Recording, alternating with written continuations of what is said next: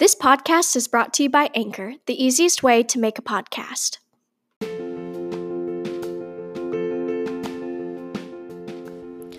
Happy Saturday, everyone. It's a beautiful morning, 7:10 a.m. where I am.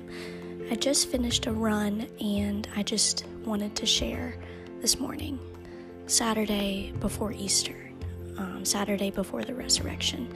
Now, for those who don't know, when reading the Easter story, you'll think that it's all about the Easter bunny, it's about egg finding, it's Easter egg hunts, um, you know, going to Sunday um, lunch with your family. But it's much more than that. Um, for the story with the real story of why we celebrate it is to celebrate the risen Jesus. Friday, he was crucified on the cross.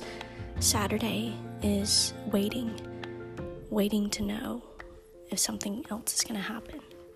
Most people may have given up. Most people still have hope. Most people are just unable to comprehend what had happened that Friday. Sunday, we now know that Jesus rose again. But Saturday, it's waiting. It's a period of waiting, not knowing if anything is going to happen, if anything good is going to come out of this, or if it was all just a waste of time. Now, I was running this morning, and if you can hear Tucker breathing very heavily in the background, um, we ran about 3.2 miles, and near the end of it, I had to pull him to continue running. Most of the time, Tucker is the one that is dragging me. He's the faster one. He's always the one that's continuing to run and run extremely ahead of me. But this particular day, he didn't. And I thought of, you know, myself with the Lord, how God is dragging me. I try to always run ahead. I try to always get ahead and see about, you know, trying to, I don't know, almost predict, um, oh yeah, I think God might do this. But no, God is the one that is leading us, and God ultimately is the master. God ultimately is the one that is moving us forward.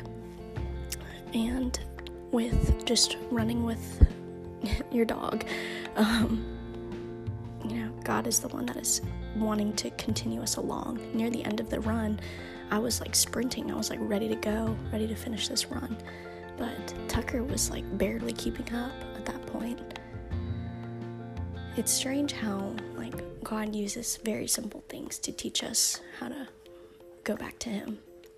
Now, going back to Saturday, you know, we are Tucker was probably waiting. When is this run gonna end?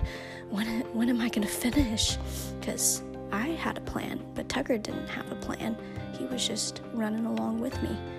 And I think that's what we're doing a lot with God. We're trusting in Him, trusting that where He's leading us is going to be good and it's going to be safe and protect us. And either way, Tucker is exhausted right now. you know, because sometimes that can happen. A lot of the stuff that God puts us through can be exhausting, but it's going to be very good at the end, very good afterwards. So, for those listening, for those just waking up, for those about to go to bed, for those that are on their car ride, I hope that you remember that waiting is okay. Waiting and not knowing, waiting to see if you're gonna finish a run, waiting when is this run gonna end, when is this road's gonna end. Um, know that Jesus is coming back, knowing that God is faithful, and you can completely and wholeheartedly trust in Him because waiting is, is a period where our faith and our trust grows deeper with the Lord. At least I think so. So I hope that you all have a wonderful day and just enjoy being in the presence of the Lord today and knowing that tomorrow come when tomorrow comes knowing that we can celebrate. We can celebrate